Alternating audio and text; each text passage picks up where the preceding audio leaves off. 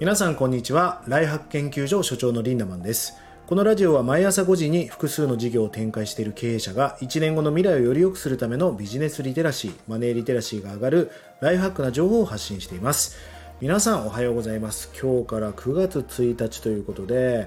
僕はね、お仕事の中で9月がアメリカのお仕事もしていますので、ハッピーニューイヤーということで、本当に新年明けましておめでとうということで、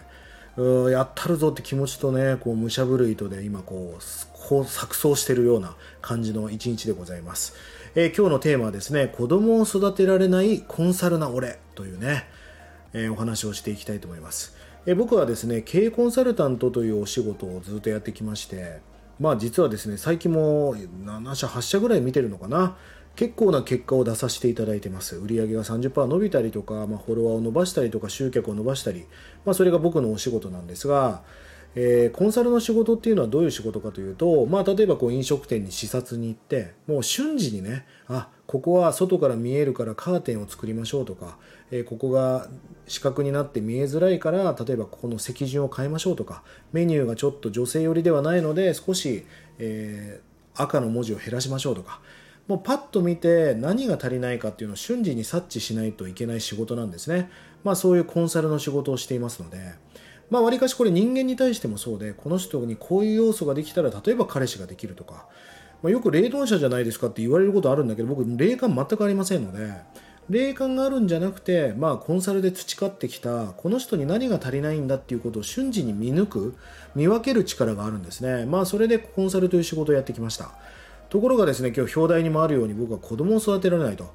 子供っていうのは自分の子供のことじゃないんです。なんだったら自分の近いチームとか部下とか、最近は社員を雇っていませんが、昔は社員がたくさんいましたから、その社員とか、それを育てられないんですよね。本当に、名選手名監督にあらずという言葉がありますが、本当にいい選手がいい監督になるわけじゃないと。まさにそんなジレンマと20年以上僕は戦ってきてるんですよね。例えば自分のことを全く占えない占い師であったりとか、ゴルフのコーチをやっていてたくさんのプロを輩出してきたんだけど、自分のスコアは低いみたいな。僕の場合は自分がというかですね、他人を育てることはできるんだけど、導けることはできるんだけど、自分のファミリー近い人を育てられないっていうジレンマと今も戦ってるんですよね。ある意味しょぼいでしょ。もう同じなんです、皆さんと。で、これはなぜかっていうことをね、今日は考察してみようと思っています。で、例えば木村拓哉さんいますよね。木村拓の娘さん2人とも芸能界に入りましたが、今はさすがに木村拓の凄さが分かってると思うけど、子供の時は木村拓のことを木村拓と思ってないですよね。木村拓のことをパパだと思ってました。まさか自分のお父さんがすごい人だなんて認識したのは最近だと思うんですよね。面白い現象が僕の周りでもたくさん起きていて、例えばその高額のセミナーに行き始めて、30万40万のセミナーに行って、やっと分かったんですって言って、成果が出てきましたっていう人がこの間現れて、オンラインサロンメンバーだったんだけど、ずっとうちのサロンで言ってきたことだよねみたいな。はい、同じこと言ってました。その30万円俺にくれないみたいな。もちろんお金を払うから耳のシャッターが開くっていうのもありますよね。だけどそんな話があったりとか、今日は別の経営者リーダーの人に会ってお茶をしてもらいました。で、教えてもらって、私やっと分かったんです。どんな話だったのって聞いてみると、あれ、それ俺ずっと言い続けたことじゃないみたいな。はい、リンダマンと同じこと言ってましたみたいな。要はお金を払わなきゃわからない、わざわざその遠い人に会わなきゃいけなきゃわからないっていうのは非常にもったいないなと思うんですよね。こういうのをボイスチェンジっていうわけですよ。自分のお父さんから言われてもわかんないから、その監督のとこに行って学んできたりとかするわけですよね。今僕が言ってる保育園も、自分の子供を自分の保育園に連れてきちゃいけないんです。やっぱり親だと言うこと聞かないわけですよね。だからボイスチェンジが必要じゃないですか。でもね、僕ね、自分はちょっと違ってたんですよね。俺の場合はどんな感じだったかっていうと、僕にもメンターがいるわけですよ。でもね、俺、自分の性格もあると思うんだけど、俺はその自分のメンター、師匠から無料で一番自分にマッチした、例えばセミナーっていうのはもう不特定多数の人に響く話しかしませんから、僕にとってピンポイントの話がないわけじゃないですか。しかもメンターをタダで教えてくれるし、厳しく言ってくれるし、なんだったらもう無料で教えてくれる無料のコンサルみたいなもんですよね。それを一番近い僕は師匠から学びたかったし、今もその気持ちは変わってないんですよね。だって金払わなきゃ気づけないとか、いちいち遠い人に会いに行かなきゃいけないんだ、時間かかっちゃいますよね。まあ地球には経度と緯度があるように、縦と横みたいなね、糸みたいな、縦の糸はあなたみたいなことがあるわけじゃないですか。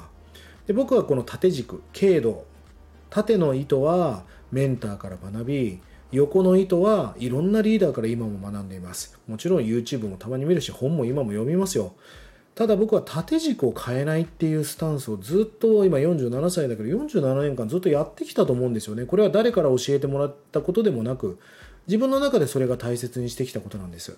まあ情報過多の時代だっていう話を数日前のラジオでも喋りましたが、本当になんか情報過多で縦の糸か横の糸か分かんなくなっちゃってる人いっぱいいると思うんだよね。やっぱり自分の人生を変えるのは縦の糸だから、そういう経度と緯度みたいなことがすごく重要だと思うんです。そんな背骨のような軸っていうのが大事じゃないかなと思うんですよね。まあこんな偉そうにラジオで毎日のように語ってる僕ですら、自分の大切な、その近いチームの人たちに育てられないというジレンマと戦ってるわけですよ。でもそんな中でも自分のこうファミリーの中でもそれを突破してね、俺の枠を超えて、俺の想像を超えて、結果を出していく人もやっぱりいるわけですよ。その人たちっていうのはやっぱり振り返った時に、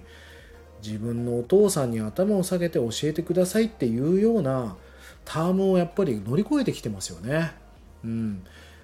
大切な人が大切にしてきていることを大切にしていくっていうことを僕は大切にしてるんだけど、だって僕が大切なことを大切にしなかったら、俺の周りの人も俺が大切にしてることをぶち壊していくんでね。大切なことを大切にしていくんだよってことも僕は大切にしていきたいんです。